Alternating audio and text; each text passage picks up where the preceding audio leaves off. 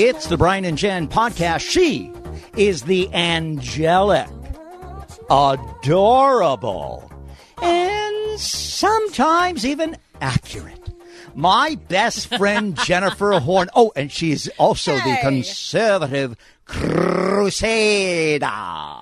Sometimes accurate, please. Well, I have a ninety-nine point nine percent record of my accuracy. Like Ivory Soap. To? Like Ivory Soap. That's right. No, that's right. I, I had to think of an A word. Like the... I can think of a few. Don't ask me. That's great. Sometimes you never yeah. know. Sometimes I am. Yeah. I, yeah. I I understand.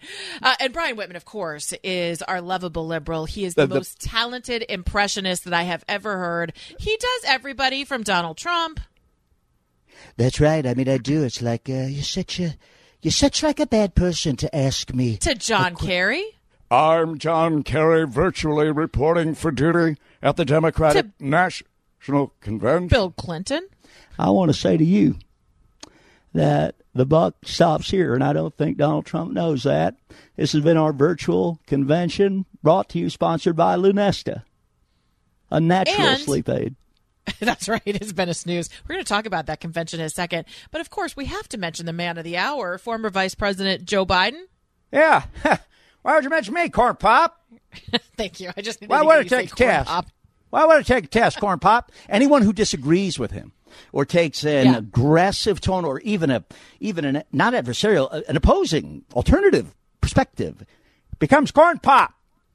And That's I'd like right. to see that everybody's, after debates. Everybody's but hold on, pop. Hold on, Joe. I believe the payroll tax should be cut. Hey, Corn Pop! Why don't we just give money to the people who lost their jobs? Joe, you're shouting. You're like really weird. I'm weird, huh? I know you're trying to goad me. Come on, man. Why would I take a test? I'm not cuckoo. I'm Joe Biden. Babble, babble, babble. Bye, Corn Pop. See what I mean, folks? I'm Donald Trump. I can't. I can't I'm wait. The only man who can do this job. Okay. I think that's right.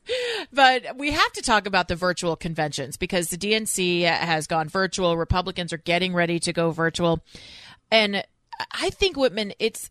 It's lacking. I, I, to say, and I like to watch the live the live events. I think they're kind of cool. I mean, sometimes it gets a little off track, and you go, eh, and you kind of tune around a little bit. But you would think that maybe if you knew you weren't going to have, um, if you weren't going to have a live audience to bring enthusiasm and that and that feeling, that buzz in the air, that maybe you might, I don't know, check out someone from Hollywood who has some experience and put together something that's produced very well. I think there have been even some production issues with the Democrats' convention well, that are pretty glaring. And just aside from the content, because obviously I'm going to disagree with that, but just looking at it broadly, not politically, the, I think it's been a little bit disappointing. I mean, there's been some good moments, but well, I think for many, I don't know how, I mean, the, the ratings are down. It seems like people are just sort of disappointed and not paying attention. Yeah. And, and, and I would say, I mean, yeah, I, I am a Democrat. Uh, but I'm, but I'm, uh, say that again. Uh, I'm sorry. I heard something in my headphones. Somebody say, I am a, I'm a liberal. You could say that again. But, who, who, somebody's talking. But I believe that, well, if you injected me with truth serum, what would I tell you? I am Jennifer. Don't you dare do say something nasty.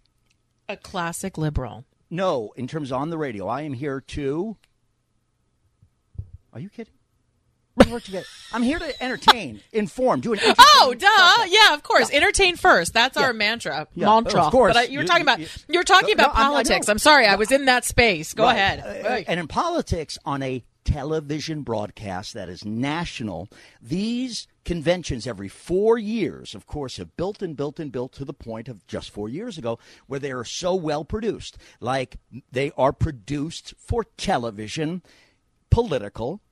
But certainly, they endeavor to be entertaining, to hold the viewers so that ultimately the vote goes to the guy or the lady they're nominating. So uh, the, the the whole flip of one eighty of the reality, this alternate universe, this new normal, call it whatever you'd like, because of COVID nineteen has created a situation where both parties are now doing these virtual conventions, as Jennifer eloquently described, and uh, they just weren't prepared for it. They weren't prepared for it in terms of actually how to do it. President Trump, when he announced on the Republican side that he was going to do it this way, it was kind of like a little secret he let out on them. But I, I applaud the president for making that decision. I applaud Joe Biden for, for not going there. They have to do this. Now, you're right, Jen. It's boring. I wouldn't let anyone think I wouldn't want anyone to th- think what you'd like, actually. My opinion is that the fifty percent drop in ratings is because it's boring and, and it's kind of a bummer to watch it because you know what it does? We think of balloons falling from the air and we think of air horns and traditional American presidential yeah. political conventions. And when you see something else, it's just another reminder of how our world has changed because of COVID nineteen. And I think it just not even having the, the people do their segments or their live their speeches live or even in the same week. One of the criticisms of Michelle Obama, and there were very few. The mainstream news media loves her. She's a darling of the news media, certainly. And uh, and many American people love to watch Michelle Obama. But one of the problems is that she was actually not doing her speech live. She recorded it a couple weeks ago. Her numbers for coronavirus were off. She didn't know Kamala Harris had been named as a vice president. And so as a vice presidential pick. And so it seemed pretty. Uh, it seemed like it was almost it just thrown together, a little ragtag, instead of feeling like it even could have been a potential of it being live. Sure. You're, you're, I agree with you. And Michelle Obama, the former first lady, her speech was, it, it sounded and it appeared to be so-called in the can, as if it was done before and sent along, because it was. And the reason I, I would suspect it was is because this is a first time ever for these parties, which do hire professional producers, et cetera, uh, probably from Hollywood, where Jen and I do the Brian and Jen podcast, but, you know, th- they uh, probably to control it so they'd have the speeches and throw to they're doing something all new in their control booth, not to get technical. So they probably wanted that speech at the time Michelle Obama gave it, you know, because they want to be prepared for this to run as smoothly as, as they can. But un- unfortunately, the time we're in and and the places the various speakers are in instead of one convention hall makes this altogether new. Yeah, it is a whole lot different. And certainly whether or not the messages are, are connecting, I think from a political perspective, and we can kind of wrap it up with this because we, uh, we're in the week of the D N C. Next week, we can talk about on next week's po- on the next podcast, we can talk about certainly the Republicans' crack at this. Not only are the production elements there, that, uh, that bit of just ugh, snooziness, but you also have the Democrats complaining a lot about President Trump. And you'd expect some of that because clearly well, that's why they think they're going to make a better choice. What I yeah. have not heard a lot of is the meat, at least yet. I haven't heard the meat of what they think is is different policy that would mm. make things better. I hear a lot about Trump isn't equipped. Trump can't do this. Mm-hmm. Trump can't do that. And I think really for the, we're so divided right now. And I think you'll agree with this. The people that are behind Trump are behind Trump. The people who are on the Democrat side are maybe not necessarily enthused by Biden, but they have such a dislike for President Trump that they are really all gung-ho about that. I mean, I'm yeah. sure there are a few that are excited about Biden, but the people in the middle, I think, are actually looking for meat. They're tired of hearing about how people feel and oh, what emotions well, they have. They want to hear about who is going to be setting up in front of me with these platform points and who is going to be doing what on the other side. And I think yeah. so far, at least, we haven't gotten that from the Democrats. People are, people are living in a very different reality right now with regard to COVID, coronavirus. Uh, uh, I speak for myself, Jennifer. We had our own battle with it. I tested positive. Jennifer, clearly you had it, my love, I think, and but your test was negative. But we know the tests are so screwed up. Point is that this issue, coronavirus, is one that it happens to be the top issue voters are thinking about. But President Trump, and it's you said, you know, people are behind Trump, behind Trump, and that's okay. You're right. People who are against Trump are against Trump, and that's okay, and that's all right.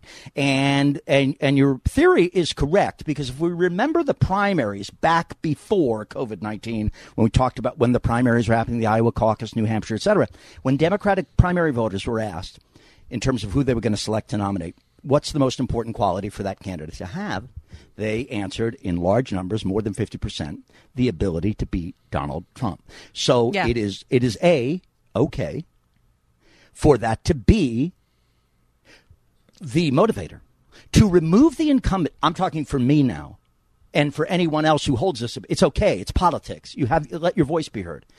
If the incumbent is uh, just so far and away from what you expect in terms of behavior, in terms of words, in terms of statesmanship, as an American president, it's absolutely okay to go. Well, I'm and, not saying it's it, well, it's okay to go and vote to get that person out yeah. and, and accept a former vice president or accept a mayor of some city. Or and people ought not be told what's legitimate for them no. to vote on. But look, and, it's it's that's fine. I'm talking about the people in the middle who haven't made up their mind yet. If you want to reach those people, and they're the ones who are going to decide this election, you have to be able to present your ideas. And I really think that Democrats, and I know we're up against our time here, but Democrats yeah. are in a way not wanting to commit to it because they don't want to lose the moderates because they're leaning so much to the left. Joe Biden saying he's going to govern as the most far left president in our history. He doesn't yeah. necessarily want to get on the record with his exact ideas because he probably doesn't want to have to run the risk of disenfranchising the yeah. moderates. And at the same time,